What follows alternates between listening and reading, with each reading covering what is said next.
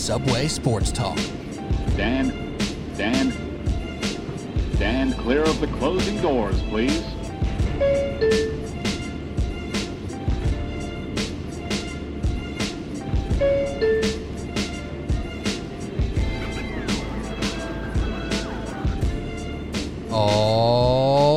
Here we go. Subway Sports Talk. My name is Peter Kennedy, and I am your host. Thank you so much, as always, for tuning in to SST on Apple Podcasts, app, Spotify, wherever you listen to podcasts. We appreciate you the same. And if you listen to our picks on Instagram, TikTok, Twitter, wherever you saw them, we appreciate you even more. And Yeah. maybe, maybe you won some money with us too. There he is, my guy, with me all football season, of course. Pat Boyle was good, my brother. What's up, babe? We got back to the winning ways. Oh, it was a good Sunday, and you know, should have been a couple of five and O's, but we take it and we move on. Yeah, well, I don't want to even speak too soon because my Packers minus six, the final leg of my last teaser here, is still in progress, technically, still in play.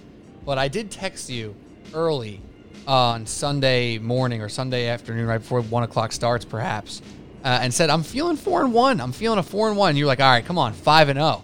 And I was, I maybe I didn't want to be greedy. Maybe I did see the future, but it's looking like two four and ones from you and I, Pat. Which, uh, come on, can't beat that in week two. Some semi lackluster on the week one, but we trust the process out here. Two and three, two and three, but for the both of us on week one. Week two, we come out swinging, easy money. Oh yeah, nothing but haymakers, baby, and you know, a bad beat away from going five and zero. Clyde Edwards-Helaire, I could, I could kill him. I could kill him.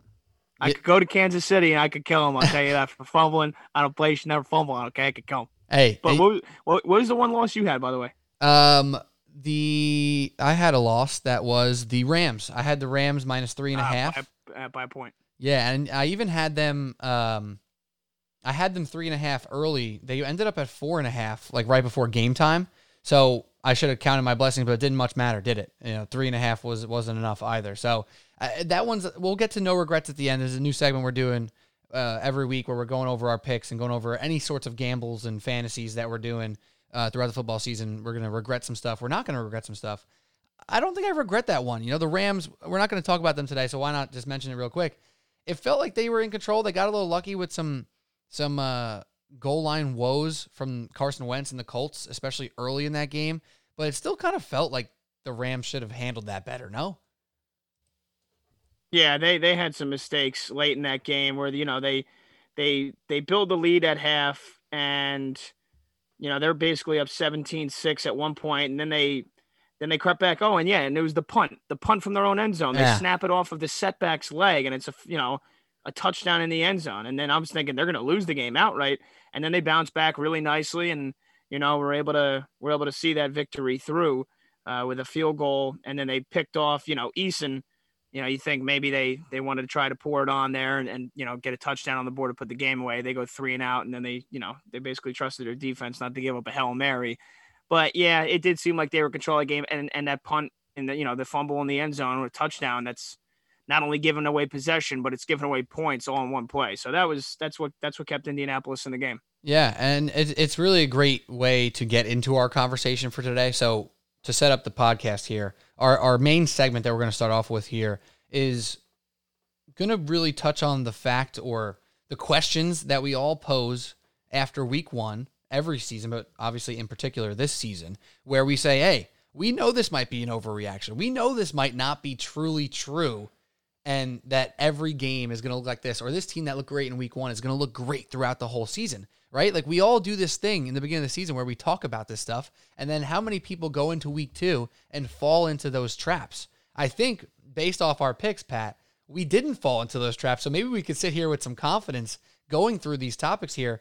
But uh, the Rams play that you just described with the punt, it reminds me of the Steelers beating the Bills, where they had the block punt, scoop and score touchdown against the Bills, which sealed the deal. And uh, you wisely bet on the Raiders going to Pittsburgh after the Monday night long overtime game. Didn't matter they were going east. And you you wisely laid off the Steelers and said, I don't trust that offense. They won that game off fluke and solid defense and some bad Buffalo performance. So why should I trust that? So I think you kind of nailed it right there. And even just like for a random fantasy thing that happened to me in week one, I lost the game by exactly two points, and I had a running back fumble in my last game of fantasy. Nick Chubb, you know, going down to the wire. So you, you can't base your season off of freak plays like that. You know, if you're the Patriots, you can't base your season off Damien Harris fumbling and the Dolphins winning by one point.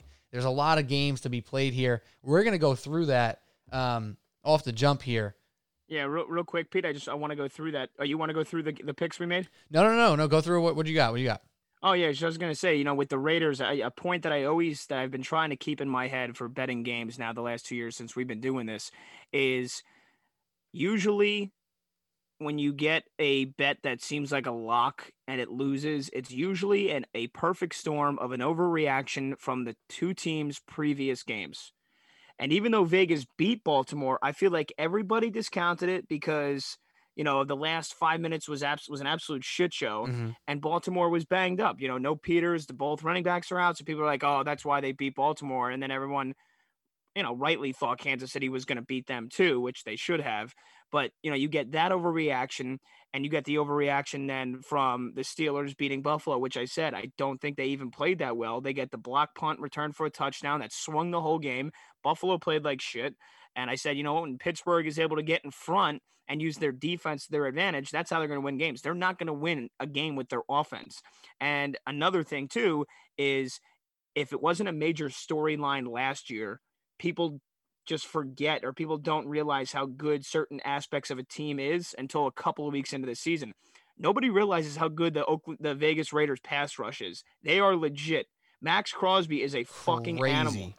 That defensive line is the real deal. You know, Abram and Perriman, like that, that is a solid defense that has is hopefully now getting some credit. So I was, I was like, you know what, Vegas is going to play good enough defense to win as long as Carr doesn't turn the ball over.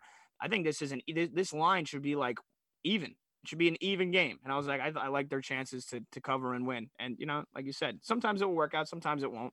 But uh, it was you know it, it worked out in that case. Absolutely. And, and there was many of spreads that were exactly that same concept there. And we actually crazily both bet on one of them, right? The main one. We talked about it on our podcast and then in our uh, picks on Instagram and Twitter and TikTok, wherever you saw them.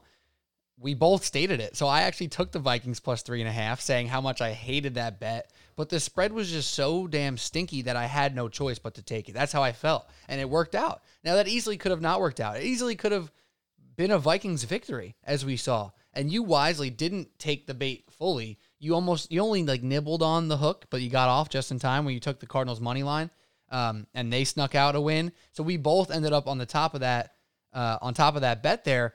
But everybody out here talking about the Cardinals this, the Cardinals that, and then everyone who bet the Cardinals goes home unhappy, right? And even with the Ravens Raiders ones that you're talking about here, it was weird because no one was giving the Raiders credit, but no one was really giving the Ravens much love either. It was like both of those teams came out of that Monday night game negative for some reason, even though Derek Carr looked great in a lot of ways and the Raiders offense was cooking a lot of ways, the defense, as you just mentioned, but the Ravens weren't getting love as a t- team that like should have won week one. They were getting looked at as they're getting buried. They're they're hopeless. They're so hurt they're going to do nothing for the rest of the season. Oh, they got this hard schedule. They're going to be 0 and 2. They're not going to be able to get back in the division race. And now look, you know, so now we're hit, sitting here in week two. All hell is already breaking loose in the league, and that's why we love it so damn much. And uh, and that's just the tip of the iceberg on some of these overreactions. What's your thought on the whole idea of it? Because I know you and I obviously are heavily invested in the sports media world where we're locked in, we're making our own content, we're listening to a crap ton of content, and all this stuff. Everybody seems to be aware of the overreactions until like Friday, Saturday, and Sunday morning when they're actually making the picks or making their predictions, and they just fall for them again. What what happens in that time frame? Is it just like people trying to fill innings? What's going on? Yeah, just in terms of in terms of what you know, overreactions with picks and stuff, and with the spreads. Well, no, I feel like it's a really popular episode to do on the first Monday, Tuesday, Wednesday after week one. Oh, let's talk mm-hmm. about the biggest overreactions, things that we think aren't actually true. And then they talk about all this stuff. And then when it comes to Sunday, everyone picks the the Steelers anyway. Everyone picks the Cardinals anyway. You know what I mean? Like that it just like everybody doesn't even listen to their own words. Like what happens with that with that whole time frame? Yeah, I, I think you know just purely from a a sports betting standpoint, one, it's the comfortability of you know what Vegas has him as a favorite. They must have him as a favorite for a reason, you know. And if I parlay like for example, in a parlay, you, you, know, a lot of people are like, oh, you know what, I like this team, like I like the Buccaneers or whatever, but I'm obviously not going to take them minus 700. So let me find a team that's like minus 200 and basically getting even odds in. And like, I, you know, I basically just need this team to win. And I think that's the case for a lot of things and, and a lot of other things as well. You know, like you said, people say there's the overreactions. And then going into the week, you're like, well, you know what? It is Mike Tomlin. He is a great coach. They're at home. Uh, you know what? They'll cover. They'll cover. They'll, they'll cover. It's only five and a half. Um, you know, they can win by a touchdown. And you don't realize how much of a spread five and a half points is. It's a fairly large spread. Yeah. Anything more than four points is is a pretty big spread when you consider how many backdoor covers there are in the NFL and how many games, like we said, where the Rams feel like they were in control of that game the entire time, but one bad slip up on special teams, and that's the difference in them covering and not. So I think that's you know those those two reasons are big reasons why. Yeah, and even I think back to uh, Joe House is on the Ringer, and he does a little FanDuel read, you know, where it's like, oh, this same game parlay, you get ten dollars back, whatever, you know how they how those things go. And he had a same game parlay idea for the Washington Giants game on Thursday night, where he actually wanted the same game parlay, the uh, the football team money line with the Giants plus three and a half and the football team to win between one and 13 points. And I was like, that's absolutely insane. and then it, like, it happened. And it hits. And it, hit. hits. It's, it's to your point where, like, you see three and a half, you're like, oh, three and a half. Come on, it's nothing, right? Everyone's going to be winning by a touchdown here and there. No, like, these games come down to three points quite, quite often. Uh, yeah, so- and, and another thing too, really quickly, is I think a lot of people tend to overanalyze injuries a certain uh, a lot of the times, Mm. and I did it with Baltimore. I mean, that being said, Kansas City with the Chiefs, I was probably gonna, you know, I was probably gonna take the Chiefs regardless, even if Baltimore had a fully healthy team.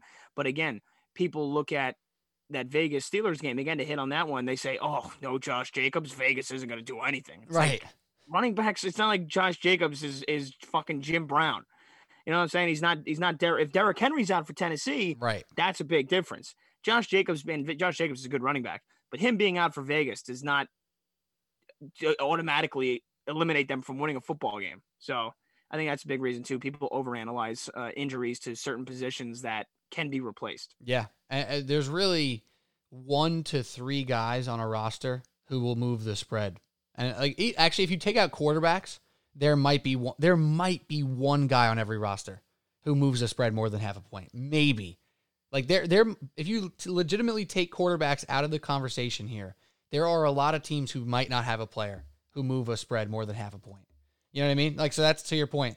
You oh they're they're one linebackers out. Like ah, I can't bet them. Like no, yes you can actually. Like you might not even you know you might not even notice that the spread didn't move. And Las Vegas, not the Raiders, they know, they know, they know, they know.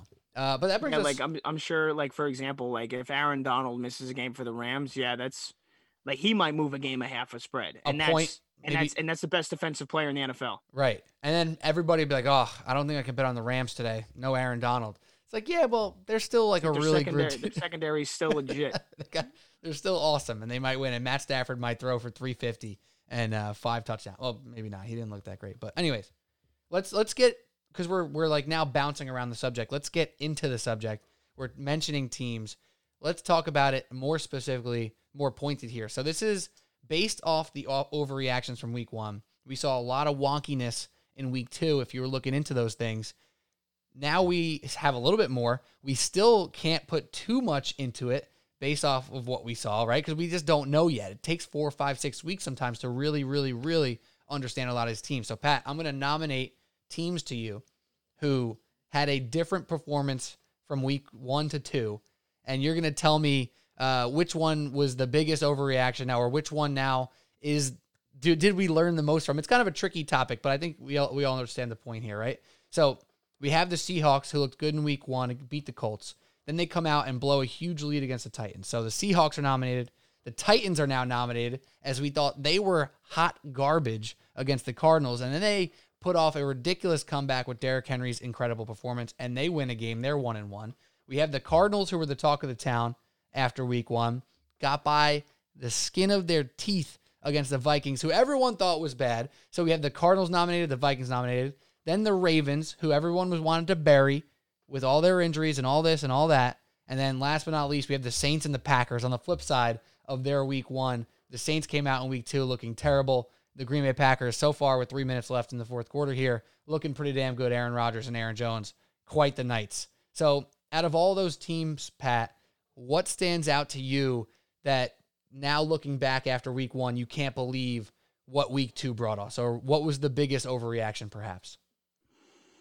I would say the Titans, uh, because just how badly they got beat down by the Cardinals, and people, I, I heard a lot of people say Tennessee's defense, they might miss the playoffs. Look, as again, I'm super high on the Cardinals, so that was I like again, I I thought they were going to cover, I thought they were going to win, I did not think they were going to blow them out. Again, how many times with in the NFL, games get out of hand and then teams try to throw their way back into it and then they just gets completely out of hand. It happened with Green Bay, New Orleans. It happened with Tennessee and Arizona. Tennessee's offense is scary good. They're still a phenomenal offense, and any offense that has Derrick Henry behind it is going to beat teams into submission at times, which is exactly what they did. Um, you know, took them all the way to get to overtime to do it against Seattle and a comeback win on the road. But that offense is still unbelievably good. And then the fact that, you know, people love to discount Ryan Tannehill for whatever reason. The guy's been like a top 10 quarterback. When you look at his numbers, you look at his quarterback rating, you look at his touchdown to interception ratio, he's been tremendous. So, yeah, their defense is going to struggle at times this year. And it could ultimately be the reason why they don't get out of the first round of the playoffs. But that offense is still phenomenal. So that was an overreaction. Um, and again, when they're running the ball like that, they can beat anybody in the league. We saw them go on that miraculous run in the playoffs. They can beat anybody. Anybody can beat anybody in every given day. But especially so the Tennessee Titans. I think that was the biggest overreaction was, you know, saying that they're done after their week one blowout. I, I agree wholeheartedly. I mean, some of these are easy and some are not, right? And I didn't feel comfortable betting the Seahawks Titans game at all. I had some some friends who were on the Titans with the points, and all power to them. I was not ready to make that decision. That being said, they had this offensive performance here with this big comeback without really, really getting Julio Jones and AJ Brown involved. AJ Brown lackluster game. Julio had over 100 yards, but it wasn't like they did all this damage in the air. So the improvement from week one to week two is palpable. And you could still now imagine this offense hitting a higher cylinder still when the pass game really, really comes to fruition here. Because A.J. Brown's not going to be getting shut out. He's not going to be getting you seven fantasy points uh, week in, week out. He's going to get in the end zone. He's going to get his 100 yard games. He's going to get involved here. He's going to get frisky, right? It's going to be before, you know, week four, probably in the next two weeks, where Julio and A.J. Brown both get 100 yards right? So I'm I'm so I'm so with you on that. And we talk about new coaches all the time, right? We talk about oh Arthur Smith is in Atlanta, it's going to be an air show, or it's going to be this, it's going to be all on all cylinders for the Falcons, and it takes a minute. Well, we weren't talking a lot about how the Titans have a new coach, and maybe it'll take them a minute to get back on their feet and figure out what their strengths are now with this new offensive system. If, if you know, obviously it's probably relatively similar, but you get the idea.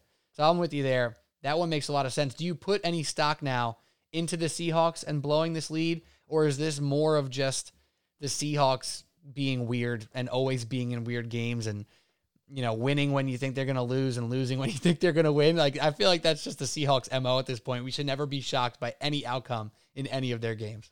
Yeah, yeah. I mean, I got to back up my my take on them for you know for a good reason. P is because they we've seen games like this out of them um, numerous times. You know, going up against Colt McCoy in the New York Giants last year at home and losing 17 12. There's nothing out of the realm of possibility, I feel like, on any given day with the Seahawks. And I, you know, I told you, I think the, that window with them and Russell Wilson is closing. They've had a bad offensive line for years. And since the Legion of Boom left, the defense has never been what it once was when it was as scary, dominant, good as it was, you know, historically good. And, uh, you know, let's be honest. We talk about guys not moving the needle that much you know, I think one of the guys that could be thrown in that conversation is Bobby Wagner. Guy mm. had 20 tackles, 20 tackles, 16 of them solo tackles in that game against Tennessee. Like he is, he is a legit stud. And, you know, again, you, you take one player out from teams on, you know, from a lot of teams, it's going to make a difference. But if you take out Bobby Wagner, I think this defense is borderline mediocre. Right. So I, I think again, at times Seattle is, is I wouldn't say poorly coached because Pete Carroll's a great coach, but just their execution and their ability to put away games is poor. I mean, they let teams back in it. I feel like so many times. Um, So I mean, I'm not going to say overreaction now and say Seattle sucks, but again, you know that that's a game they definitely had to win. And you know, going into the game, I thought Tennessee could easily cover and win. Once Seattle had a 24-9 lead, I was like, all right, maybe not so much. Maybe you know, I was starting to think maybe Tennessee is you know struggling a little bit. That's why it's a 60 minute game. So you know, I think it's again, you're going to get a, a little bit of both now when you go into next week when you go into those teams next games, you're going to say, oh, well, Seattle, they blew that lead. Maybe they can't be trusted. And uh, you're going to say Tennessee's back. And, you know, you look at week three then, where the Tennessee Titans, they play the Colts at home. They're five point favorites. I mean, obviously, a lot depends on if Carson Wentz can play. If Jacob Eason's playing mm-hmm. quarterback, mm-hmm. you obviously love the Titans in that spot. Um, and then you look at where the uh, Seahawks are playing on the road against Minnesota. They're just a one point favorite. So it's I was just looking at that Pat, and what a bizarre world, huh? Like even Carson Wentz, who a lot of people in this world think is a bad quarterback at this point in time. I'm not one of those people. I think he has some juice. Obviously, he has his issues for sure. Not going to deny that he made some bad mistakes. He always makes some bad mistakes, seemingly. But you can better you better believe basically if Wentz is announced as the quarterback, that's not going to be a five point spread. It's probably going to go down to two and a half or something like that. Uh, even Carson Wentz, who you might think sucks, is worth a bu- like a handful of points where almost no one else is. And then the Vikings spread there is also crazy, which is going to bring us to the Cardinals Vikings game we just saw. Seattle only a one point favorite against the Vikings, who are now 0 2, have played two super tight games. One we think is good, one we thought was really bad. I have no idea what to believe about the uh, the Vikings here. And, is, and that's where, again, from a betting standpoint, that's where it becomes so tough. I feel like weeks three and four is the are the toughest weeks to bet because you get the overreaction from both sides yeah. and one bad result and one good result, and you're saying, all right, who the fuck is this team here? Right. You know, it takes a couple of weeks to figure out who a team really is. Where then, you know, in week nine, if you see an upset, it's just because they played a shit game. Whereas the first three, four weeks, you don't really know. So these these next two weeks are always the toughest. Yeah, and it just so happens that the Vikings are led by Kirk Cousins, and Kirk Cousins just does this. Well, oh, he's been consistently inconsistent for as long as he's been a starting quarterback in this league. He'll look awesome. Everyone likes to say that he's average, which he he nets out at average, but on any given day, he's typically not average. He's usually like really good or really bad. You know what I mean? Like he's not very frequently down the middle, and that's tending that makes it hard to bet on them. Now, granted, I've bet on the Vikings two weeks in a row. I think just based off principle, I have to take a week off it's not healthy for a human being to bet on Kirk Cousins three weeks in a row. though, if I like the challenge, maybe uh, I'm one and one in betting on the Vikings this year. I might just have to throw them in there again. Um, but, but also another thing to think about here too. I don't know if you've been hearing this a lot throughout the world of NFL media. There's a push by the quote analytics people, right? Like the people who really dive into the numbers understand formation and scheme and all that stuff, but do trust the numbers a lot. How important it is to pass on early downs and pass with success on early downs. Because even if you're running the ball incredibly efficiently, right? Like five yards a carry, that's fantastic. You could obviously average more yards per pass much easier, right? So, team like the Vikings, a team like the Titans, who now Dalvin Cook, Derrick Henry, they're so damn important, right? When you are watching these these games here, are you thinking about that? Like, are you watching the Vikings saying, hey, if Dalvin Cook doesn't get going, this team's cooked, like, got nothing for it? Like, you know what I'm saying? So, how do you approach watching a team like the Titans and Vikings where it's like, damn, they really need Henry and Dalvin Cook to be special, but also they probably can't win a lot of games without the pass game being truly effective? Yeah, I mean, I, I think it's a, I think it's a great point. and you know, if you do, you do go back and look at Minnesota's most recent game, you know, uh, they're uh, not blowing a field goal yet again away from winning. And they played a pretty complete game, I would say, especially getting off to a good start in the beginning. But yeah, I mean, teams like even now in 2021, where some teams are throwing 40, 45 times a game, it's still super important. You can't abandon the run because you have to keep defenses honest. You have to keep um, the defense on the field. Time of possession is such an underrated stat. Look at the time of possession with Tennessee and Seattle 42 minutes versus 22 minutes. Tennessee did not abandon the run. You're obviously not going to when you have Derrick Henry. He carried the ball 35 times for 182 yards. Seattle's defensive line at the end of that game is fucking gassed, trying to not only get off the ball and beat that line of scrimmage from Tennessee, and then also having to tackle one of the baddest motherfuckers on planet Earth. Yeah. That wears on you. So a bit, yes, it's you know when you throw it on first down, yeah, that's great, but that doesn't gas a defense like running the ball consistently for solid yardage every two yards, uh, you know, two carries it down like that can do. And look at Minnesota; they ran the ball 27 times in total, 22 carries for Dalvin Cook. You have to get those guys the ball because of one, how dangerous they can be running it, and two, it keeps defenses honest and tires them out. So yeah, I, I you know, I, I see your point, but again, I think for any team that has a good running back, you have to use them and you have to use them effectively. Yeah, it's one of those things where it comes down to balance, right? Yes, Dalvin Cook needs the ball a crap ton. Aaron Jones needs the ball a crap ton. You do also need to pass the ball. Those two things, in theory, need to help each other and not be, you know, operating separate from one another. Without them working in combination, that's where you don't get the big play action bombs, which are so fun. And they're even huge for a team like Seattle, where, you know, they haven't been a great running team for a while now. Chris Carson has had some nice seasons, some nice stretches of seasons. He seems to be banged up a lot. But if you don't, if you think about the Seahawks, you don't think about a great run attack for the past four years. You think about Russell Wilson doing a whole lot all the time. So they may need to get more of that going. I'm sure they're trying. Pete Carroll will always go for that. But you got to see these guys sling a little bit as well. So, real quick with the Seahawks and Cardinals now. So, obviously, you've been on the Cardinals. We talked about it the past two weeks here. You bet on them this week. We need to touch on this just a little bit. Are your nerves here for the Cardinals getting a little bit higher after that game? Because obviously, the offense looked so incredible, but you think about what the defense just did, which was not the same as week one. And then you think about the opponents they played in the first two weeks. Yes, they have an easy opponent coming up in week three.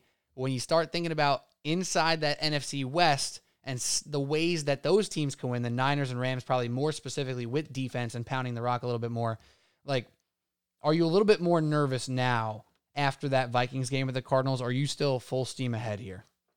No, I'm still full steam ahead because again, I think this is year two with Cliff Kingsbury. You know, this is year two of that system.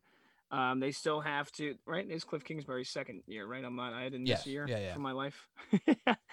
yeah. So year two with uh with Cliff Kingsbury, you know, they're still kind of getting fully immersed in that system offensively. I think just the fact that um they, you know, that they they've been able to have as much success as they have.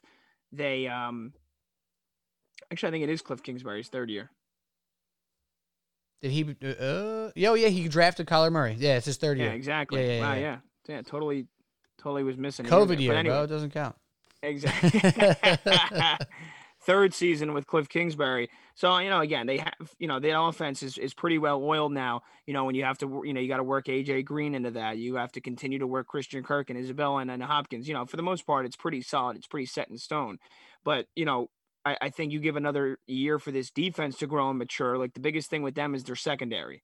And you saw that weakness. You know, even even though Minnesota's a run first team, Kirk Cousins, Thielen, and Jefferson had a had a pretty huge game, right? So like that's that's where they need to continue to learn and mature is on the defensive side of the football more so than anything else. And then along with you know now Murray in his third year, get a full year out of him. He's matured, I think, a lot from his first two seasons. Um, and you know, I, I think this is the year where he can put a full, complete year together. So yeah, I think even in year three here with Kingsbury, Arizona's still learning. They've got some things to learn. I think they're going to continue to get better. And I again, that's why I picked them. I think as a as a dark horse to get to the NFC title game. So that coupled with the fact that, like we said, we've seen games like this out of Seattle. I just don't think Seattle is that great, that dangerous of a team anymore. And you know, again, the 49ers, they were completely injured on both sides of the football last year. So you don't know, I think, yet just what type of team they're going to be. Obviously, they've gotten off to a fantastic start, but I wouldn't be sold on them getting back to the Super Bowl, the NFC title game. And then you've got the Rams, who I think probably are the most dangerous team in this division right now. But again, we've seen that offense, even though it was under Goff, we've seen that offense go through some really dry spells at times, um, even under McVay. So again, I'm you know I, I'm going to stick by Arizona here. I think it's early, even though they are in the most dangerous division in football. And I think the you know you give them a full year, I think this team's going to be really complete by the end of it. The two West divisions, man. I'll tell you what, they're both pretty pretty damn crazy.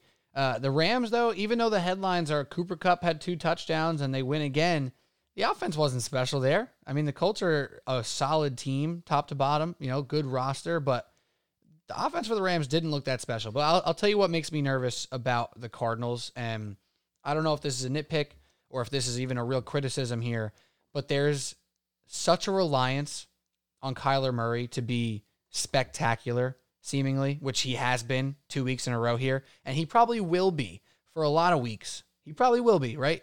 More often than not, we're expecting him to be really freaking awesome. It makes sense. He's incredibly talented. He's got a hose and he's incredibly fast, right? But it's so Kyler oriented to be successful for them on offense right now that it makes me nervous that there there can't be a game where he's slightly off or there can't be a game where the defense slightly has his number a little bit because the run game is basically just not there without his running. His running obviously a part of that, right? So when I think about the Cardinals offensively and being this offensive juggernaut, I get nervous that it's too much on his shoulders. Whereas you think about, you know, Patrick Mahomes being one of the only guys uh, who might be able to keep up that level of spectacular, and Aaron Rodgers is the same. Even Aaron Rodgers has Aaron Jones and Tom Brady. I mean, I can't even talk about Tom Brady. But you think about the top offenses in the league, there's usually a great safety outlet for them as well. Like it's it's just hard for me to fathom 16 or 17 weeks now, 17 games with no slip ups, with no uh, obviously you know you're gonna lose a couple games, but without bumps in the road and without teams starting to figure out what they're trying to do and keep him inside the pocket or whatever it may be. So there's a reliance on him to be spectacular that makes me a little bit hesitant when they start facing off the best competition in the league, which they're about to two times each in their own division right? So that's the one pause I have. But watching them, it's insane, dude. Like the way he moves around the football field is just not right. It's a fake player in Madden. That's what it is when you watch Kyler Murray. The way his feet move, the way he can throw the ball from all these angles, chuck it off his back foot jumping, like it's it's insanely fun to watch. But there's a little part of me that has hesitance to trust it for 17 weeks. Yeah, I hear you. And you know what? I, I think they are. They have been a little bit more committed to the run game this year now that they've got the duo of Chase Med- Chase Edmonds and James Conner. Mm. And you know, look, when you throw Kyler Murray and his ability to run the ball too, that's going to bump up their average yards per carry no oh, matter oh, yeah. what. But when they do run the ball, they are averaging four and a half yards per carry right now, which is pretty solid. So they're you know they're they're not obviously going to commit to the run game as much as a Tennessee or as much as a Minnesota, but their run game has been pretty solid. And uh, you know they upgraded the offensive line a little bit as well. They've got um, you know, so I, I think they are more inclined uh, to protect to protect Kyler Murray on the line this year with you know Humphries and Beachum on the tackles. Um, and again, I think they are a little bit more committed to the run this year. They have to be. They can't rely on on Kyler Murray. And I think you know if uh, Cliff Kingsbury is listening to us right now here, or listening to us on this podcast, What's up, Cliff? Maybe he goes. you Maybe he goes, yeah, you know what? That Pete Kennedy makes a good point. I got to remember, I got to I have to have a balanced offense. I can't rely totally on Kyler Murray because we've seen it at times. Right. We saw him get off to an MVP level start. And then you saw them, you saw that over reliance, and that's when you see the force throws. That's when you see him carry the ball more than he should, like we saw Lamar Jackson do against the Vegas Raiders without yes. a run game, without his, you know, starting without his two best running backs in that first week without them. So you're right. It is going to be important for them to not over rely on him. And right. I, I, I would trust Cliff Kingsbury that they're not going to. We shall see how that plays out. He needs to make sure he doesn't get big hits. That's huge for him. It's absolutely huge for him. But let's talk about yeah, the Baltimore. Well, and I think, and that yeah, it's another thing. You know, when you see him, he is he's pretty good at sliding. Yeah, you know, he doesn't take a lot of hits. He can. I mean, he's not he's not big enough to do that. So he understands that. I think he, you know, you see him scamper out of bounds a lot. You see him go down and slide.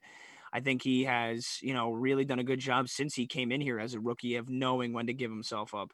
Yeah, I love the back and forth between him and uh, Chandler Jones right now. It's absolutely fantastic. It is. Content. It's hilarious. hey, fo- hey, follow me back too. Imagine you didn't even follow. You didn't even follow his own teammate. There's so many guys. You know, I mean, you can't can't keep tabs on everybody. But that is true. You have a performance like Chandler Jones does. I'd be following his ass if yeah. I was on that team and I didn't before that. Ain't that the truth? Yeah, crazy. And they got. I'd be hey, looking for. Some, I'd be looking for some cloud after the game. You know, hey, yo, get a pic with me in the locker room. Right. Post on the story. Boy, Yo, repost, repost, me. Come on.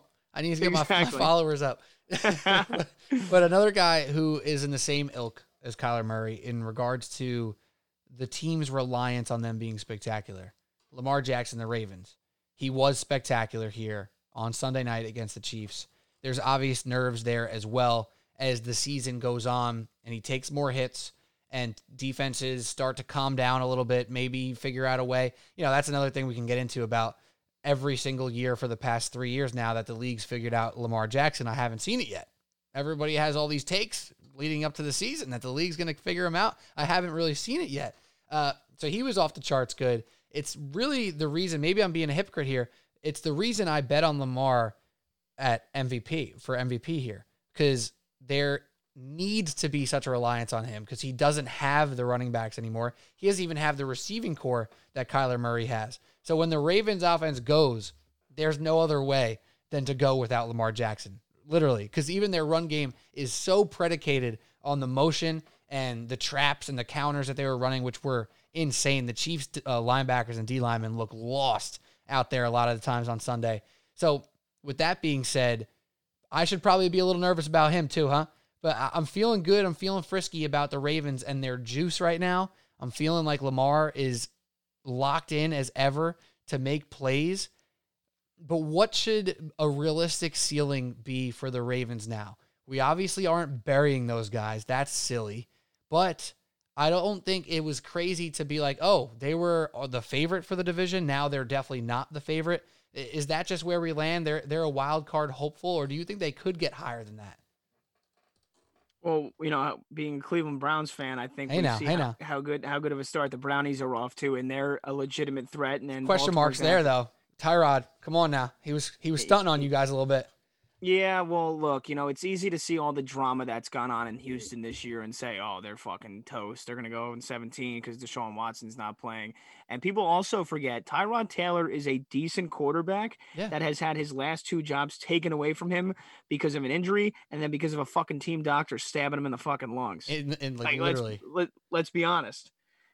You know, is am I saying Tyrod Taylor's been a great quarterback by any stretch? No, but he's a serviceable, good. I mean, he's a, he's been a starting quarterback to start the year. The last three teams he's been on for a reason, because he knows how to get the job done. He knows how to, you know, give you a good offense to start with. So, yeah, I mean, I'm not worried about Houston keeping that game close. Would I have been worried if he didn't get injured? Who knows what that result might have been? Uh, maybe we're looking at a completely different story, but yeah, look, to go back to Baltimore, they're going to have to play the Browns twice. You know, as much as I, I like to shit on Pittsburgh, you know, can you really can you count on Baltimore to beat Pittsburgh two games out of two? Like it's nothing.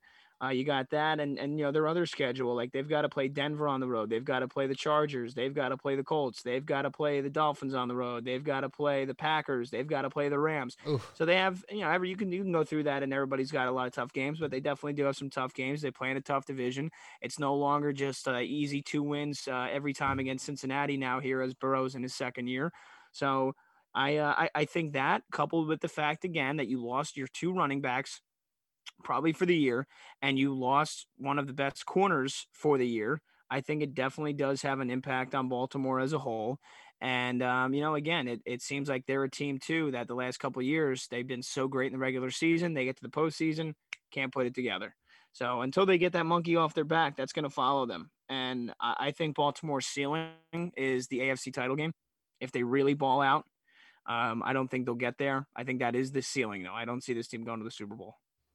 I'm, I'm with you there. And I do want to read one stat that I heard on the broadcast. And I actually just had to go online and double check it myself because it was quite insane to like hear it.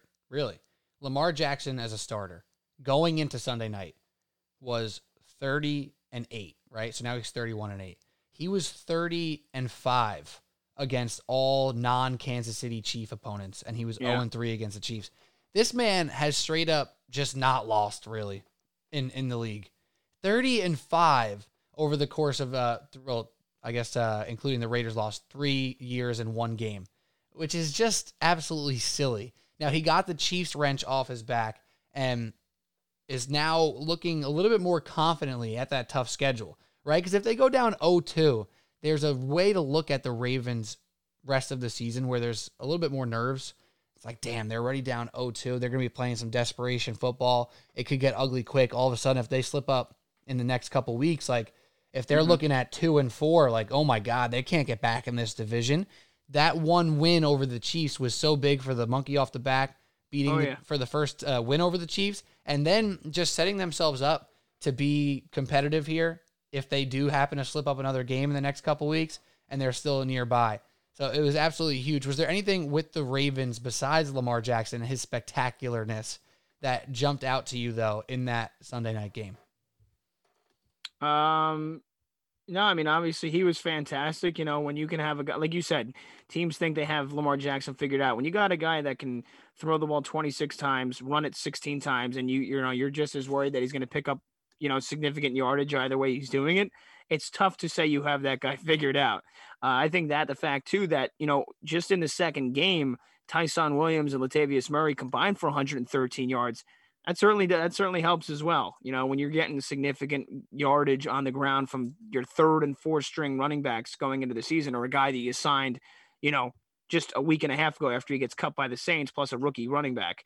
So I think that the fact, and then the biggest thing for I think Baltimore as well with the offense, not having to rely on Lamar Jackson to do it all himself, is having your receivers help you out. And I feel like you know Hollywood Brown and and um you know, Duvernay, like those guys have kind of underperformed over the last couple of years, especially Hollywood Brown, who people look at as their number one receiver.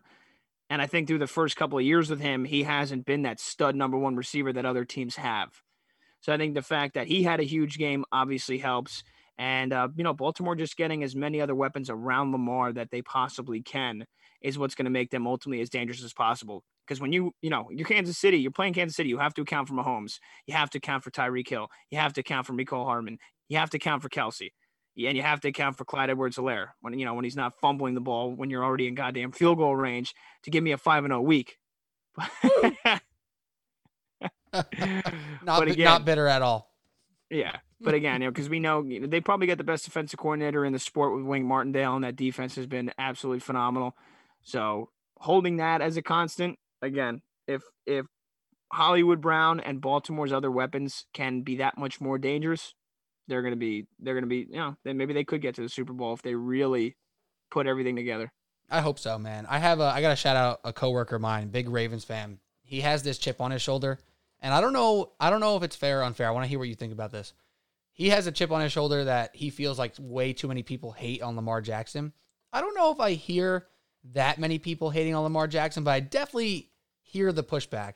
My pushback to his pushback would be when you are at the level of a Lamar Jackson, a Patrick Mahomes, a Kyler Murray now even, you get criticized differently, right? You know, you don't get criticized like Kirk Cousins or even though he kind of did because he got paid a lot, but you know what I'm trying to say. You don't get criticized as a mid-tier quarterback the way Yeah. you do when you're peaking up the top 10, 8, 6, 5 range, right? So exactly. when you think about Lamar from the public eye, do you think about a lot of hate or do you think about support? I personally like love the dude. Watching him play is insane. I pull from very, very hard. But do you think he gets a lot of hate and is it warranted? Like where do you land on that on that line? I, I'd say he he used to get a lot of hate as a guy that is, you know, the classic, oh, not a good thrower of the football. He's only a one dimensional quarterback. I think he shut a lot of people the hell up with that over the last year now. Um, hopefully that's still hopefully that take is, you know, as Marcus Stroman likes to say poo poo take. Hopefully that's kind of retired by a lot of people now when we've seen the performances he's had. Um, so I think now that that has kind of simmered down, there's not a ton of hate anymore for Lamar Jackson, other than games like we saw last night. Couldn't beat the Chiefs. Well, there's another nice little shush for Lamar Jackson to say that he finally did that. You know, get the monkey off his back. We we've heard that how many times in the last day now when he with him beating the Chiefs. So uh, I, I think it was another big statement game from him last uh, on Sunday night. The fact that he had a game against a team that he couldn't beat, against the best quarterback in the world, against the best team on in the NFL, and they finally did it. Um, I think it was another big step towards silencing a lot of haters that are, are still out there for Lamar. Very good. So let's move on to two more teams. We could go quickly here because I don't know if there's much to say. It's the Saints and the Packers. The Saints they played week one. We know what happened. The Packers were terrible. The Saints looked awesome. Um, similar passing totals outside of the touchdowns for Jameis Winston. Not a lot of attempts, not a lot of completions. This time, just not five touchdowns. Not a bunch of picks on the other side from Aaron Rodgers, just slinging it up there. The Saints, like, do we just have no clue what they're going to look like now uh, for the next couple weeks? Like, do you have any semblance of expectation for this Saints team. Like when was the last time Alvin Kamara got shut down like that?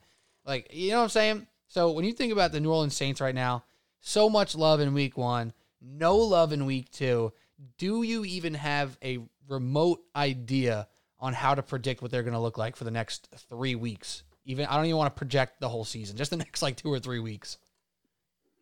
No, I don't think you can because there's so many variables that go into it. And first and foremost is Jameis Winston. You know, I tweeted out, Pete, where are all those sorry ass apology, Jameis Winston apology form tweets?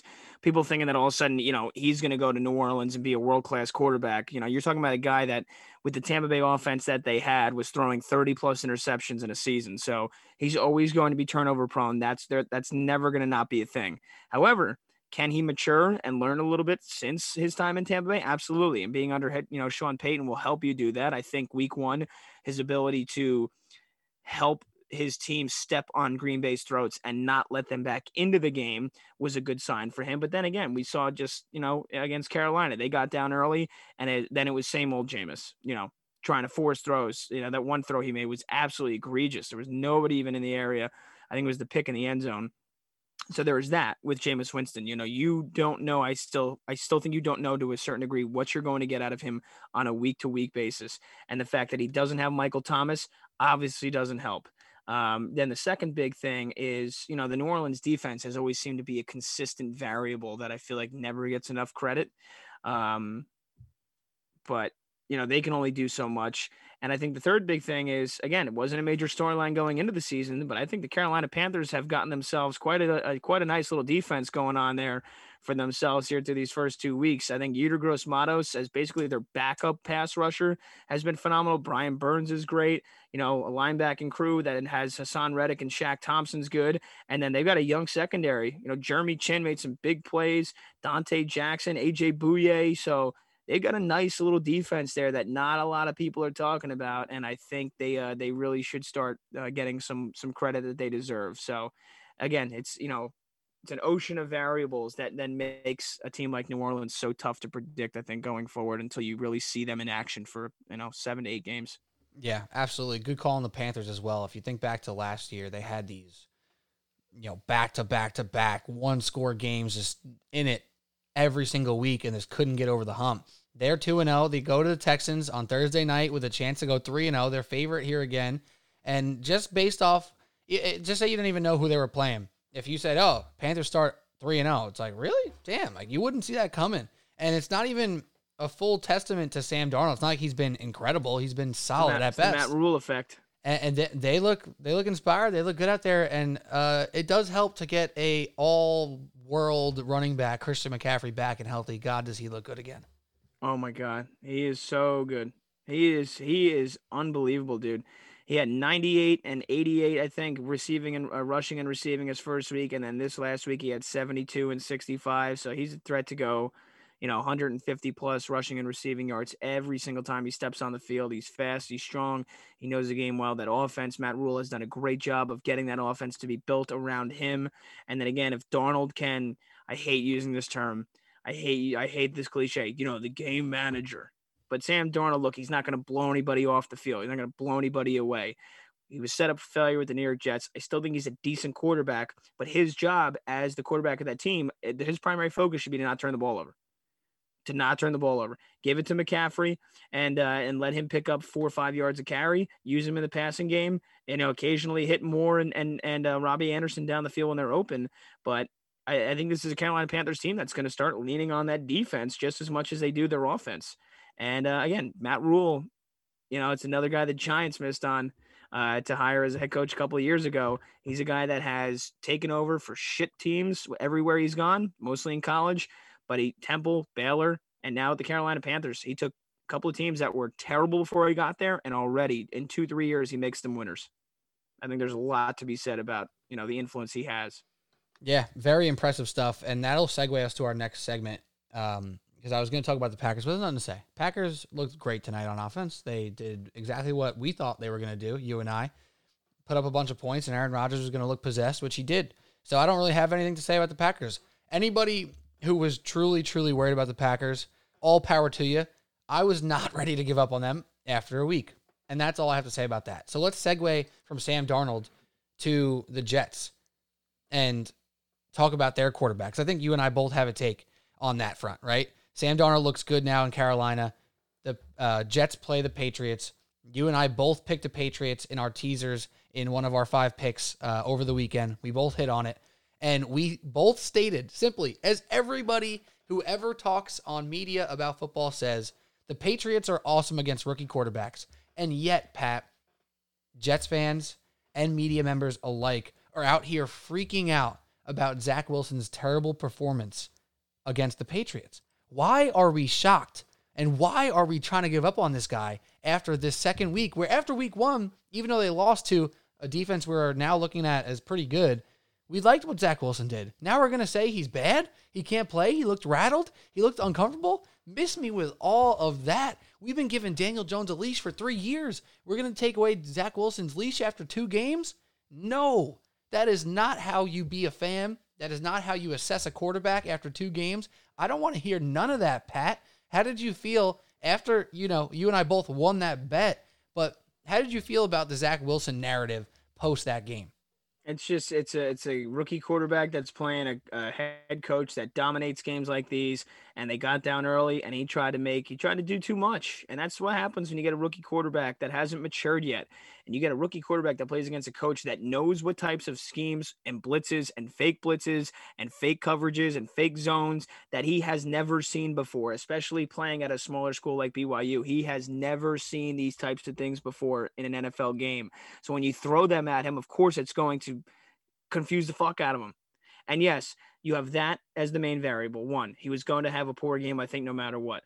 Two, you got the fact that I guess said it all year. Jets fans better slow the brakes. They better, you know, all gas, no brakes. They better pump the brakes on expectations with this offense because the offensive line is terrible. And you lost your best lineman going into this game, and he's going to be out for another four to five weeks at least. So no Becton going up against Belichick, throwing stuff at, at Wilson he's never seen before.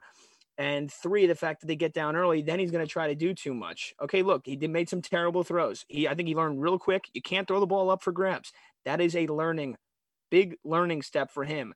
Second ever NFL game. It's not going to come quickly. And I think the fact that he had such a good second half against Carolina after he was put into the put into the turf four, five, six times in the first half made you think like, oh wow, this kid, you know, great slow first half, but he's already, you know, hit the ground running here and he's gonna go and he's gonna take that momentum and build off the confidence. That's I, I heard that by everybody who picked the Jets going into this Sunday. Oh, you know, he I think he's got a lot of momentum he's building off of. No, no, it's a it's a different game. It's a different team. It's a different defense he played, and one half to another shouldn't you know just completely cloud your judgment. So it's his second NFL game. Give the kid some time. He has he has to learn things. He has to go through the tape and say, "Wow, now I know what to do with that next time when I see it." I still think he's got a great arm. Look, am I saying he's going to be a great quarterback? Who knows? Maybe he will continue to make these mistakes throughout his career, but it's too early to tell. It's way too early to tell, and you can't let a game that Bill Belichick has owned consistently. History repeats itself in a lot of forms, and it does so with Bill Belichick against rookie quarterbacks, 22 and 6 against rookie QBs. So we need to relax. We need to give Zach Wilson some time here. Absolutely. And we just talked about Daniel Jones last week, how he needs an offensive coordinator and a coach to help, you know, push him out of his shell and take those big play risks that he doesn't take maybe enough. And when he does throw the ball down the field, they have success. Zach Wilson's probably the opposite, where he's ready to throw the ball downfield to a fault, right? So he needs yeah. to be reeled in a little bit. Yeah, he and, said it's okay to play boring football. That's what Saleh told him. Exactly. And that's a great, a great line from Saleh. The one thing I didn't hear from Zach Wilson, he might have said something similar, but if I was Zach Wilson in that post game press conference, which, you know, I'm nobody, but hey, this is what I was thinking. You go into that press conference and you say, I plan on playing the Patriots 20 times in the next 10 years. If this one didn't go my way, I got a whole lot of more opportunities to beat them, to figure it out, to get over the hump. Line. Right? Like if you're Zach Wilson, you got to look the New York media in the eyes and say, I plan on being here for 15 years. I'm going to play the Patriots 30 times in my career. I ain't worried about week one against the Patriots, week two, whatever. Right? That, that's the mindset you have to have. I think Zach Wilson has that mindset. He has to figure out how to communicate it being in New York and then how to reel in when he needs to reel in. I ain't worried. Let's move on. Real quick point. I just wanted to put this stat out there before we go to no regrets. Tom Brady and the Buccaneers. Crazy so far. Gronk four touchdowns, Brady nine touchdowns. Insane. Did you know, Pat, that Tom Brady threw the ball past the sticks on over 50% of his pass attempts this week. Yeah, but he's he's lo- you know he's lost it right. Oh my He's God. Can, can you think about that? How many times do we complain about quarterbacks who throw the ball four yards on third and nine? And Tom Brady threw the ball 44-year-old fucking stud doing it every time almost. over 50% of the time he threw the ball past the sticks. It's insane. That's crazy. I just want to say that. All right, let's move on to our last segment. It's my new favorite segment. It's called No Regrets. We get to play this great sound. Where we go through our picks and our takes and our thoughts about the week that we just saw, and we decide if there's any regrets out there for us, Pat. If there's any regrets in the picks, or if there's some picks we made that we may have lost, that we feel like we trusted the process and we would make that pick again. So, Pat, any regrets for you, or are you sitting out there with no regrets tattooed across your chest? Yeah, no, I mean, I uh, I I really don't regret much. You know, I don't want to sound completely cocky, but again, the Chiefs, as well as Baltimore, did play. I didn't think they'd keep it that close. Um, but you know, again, Clyde Edwards-Helaire holds on to the goddamn football. They win that game, barring a, a missed field goal. But uh, I, I think you know Baltimore played great. I still think Kansas City was good enough to win that game. I still like where Kansas City is. I'm still going to bet on them a ton this year, as is everybody and their mother. So I don't regret that. And just going back a little bit, I know it's been a while since that game went down, but Thursday night with the Giants, I don't regret being a big Daniel Jones supporter. I don't regret backing the Giants. I took them to cover. I took them. I said they were going to win the game outright. Again, they should have done that, barring a last second Dexter Lawrence absolute fuck up. But yeah, I, really there wasn't much. To, there wasn't much to regret. You know, I, I liked a lot of the games that I laid off of um, just in terms of like the straight spread. I didn't take any of the big ones. I didn't take the Browns. I didn't take the Bucs. The Browns didn't cover. The Buccaneers did, and the Packers did. So you hit two out of three on those big spreads. But um, you know, some of the other games I laid off. I'm just looking here really quickly. Uh, was the Eagles. I thought the Eagles can maybe pull off the win against the 49ers, but I wasn't going to bet it. I'm glad I didn't. I thought the Dolphins maybe could give the Bills a little bit of trouble, uh, but once Tua went out, that was done. So yeah, not not, not a ton of regrets for me and you know the i gave out some picks on my fan show over the weekend where you know if you're doing like a, a, sports radio show i feel like you just go against the spread. So it was basically my teasers that i did but it was the spreads themselves. So i only ended up going two and three because i lost on the rams winning by three instead of four. I lost on the cardinals winning by one instead of four and i lost on the chiefs who you know lost outright. So you know, but overall, no no regrets really out of me for this week. I'm sure I'll have some here going forward though in week three. Great job by you, Pat. One more time. Four and one for Patty Boyle. Four and one for Pete Kennedy. The Packers did yes, finish sir. up the minus six teaser. We got eight and two combined in week two. That brings us to let me do some math. I can't. Twelve. we no, went five and five week one, so we should be uh, thirteen and. No, we went four and six. Four and six and eight and two. Twelve and twelve and eight. Twelve and eight. That's pretty good. Pretty good so far. For my no regrets. First of all, I want to say I also regret laying. I don't regret laying off a handful of games there. Of the six teams that covered the spread by the most points in week one, five of them did not cover uh, in week two. So the only team that had a big, uh, big win in week one, according to the spread against the spread, that actually covered in week two was the Texans, who had a 13 point uh, cushion to play with there. They lost by 10. All the other teams that had big week ones, the Steelers, uh, who else was? I'm, I'm I'm blanking here now for a second. The Steelers, the Cardinals, a couple other teams here. Oh, the Saints. That was the big one as well. The Saints. They all c- Mhm. covered by a large margin in week the, one, and the Rams. and the Rams, and they did not cover in week two. So riding the hot hand two weeks in a row did not prove worthwhile here. So I do not regret going back to the well in week two for some of those guys who looked great in week one. Um, but after that, my loss this week was the Rams. Actually, so I did do that. just just went through how I didn't pick any of those teams. I did pick one of those teams. I picked the Rams. I don't I don't regret it. but it's all good. Um, my only regret here, Pat, that I do have is being in five fantasy leagues. Oh my god. I knew going in that it was going to be a lot, and it is a lot. Let me tell you. Three is the perfect number. Four is a little bit too much. Five is just egregious. So let me read this to you real quick. I played a good friend of the show, good friend of you and I, Dave Rondesco, aka Dad, in fantasy this week. And it's a half point PPR. It's a keeper league. and it's only one flex. I lost by 116 points, Pat. Jeez. Yeah, well, he fucking put up like what 210. You said. He had 212 on his team. Russell Wilson averaged 23. Cooper Kupp 34, Lockett 28, Derrick Henry 45, Aaron Jones 39, and Diontae Johnson with 15 in his flex. 20 from his defense of Buffalo. Oh my God. If I regret one thing, it's five fantasy leagues. I got whomped in that one, man. Oh my God. That's like a re- that's like that's got to be like close to a record though. I don't think I've ever seen more than 200 put up. Maybe once. I've seen 200 put up in a two flex PPR league um, a couple times, honestly. It's but that's two flexes, full PPR. So you get a full extra wide receiver running back. Yeah, exactly. Yeah, PPR. what flex half PPR? That's nearly impossible to do. And he had only five points from his tight end. And he had 212 points. So, oh my God. All in all, I regret nothing. but I regret facing Daddy Desk in week two in fantasy football, man. Oh my God. That's tough. That is tough. But hey, that's week two, Daddy- man. That's- Daddy's home. Daddy, Daddy's home. That's right. That's week two. Any last words for you, Pat Boyle? You're a busy, busy man. Catch Pat Boyle on the fan. Check out his show. You can find it online on the Audacy app. He'll be producing, board opping all week at the fan. You, my friend, are a busy ass dude in show business. I love the grind. How is that grind going for you? It's going well, man. I appreciate that. I appreciate the love. Thank you very much. Yeah, second show over the last weekend. I thought it went pretty well.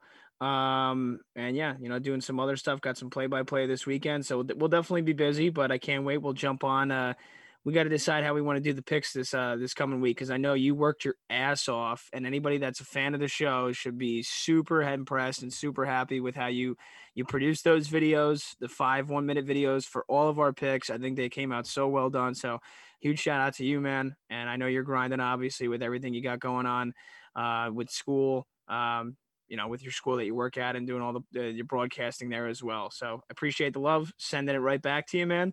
Um, that's that's really all I got here. You know, we'll uh, we'll jump back on for some picks, but this, since this game will come and pass by the time we uh, we do get there, I would say look out for Houston.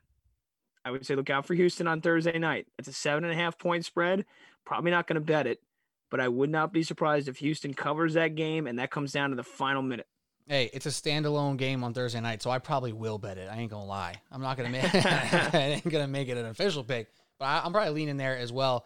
Um, and if anyone Yep. questions Patty Boyle's commitment across the board here to Subway Sports Talk, just know that he did an overnight four-hour show on WFAN and then recorded the picks right there after. What was it? 6:30 in the morning. Looking like Yeah. you, you needed a cup of coffee. Didn't matter. Still brought the heat four and one. Yeah, Hey, you could tell I hadn't slept. I think my eyes, my eyes were a little sunken into my face in those videos. But whatever, man. You got to get the people what they want. Uh, yeah, no. If you are going to bet Thursday, I would suggest the Patty Boyle teaser special. I would say you get that spread to like 11 and a half, 12 for Houston, and get the over under down to like 39. Oh, baby. Sign me sign me the hell up.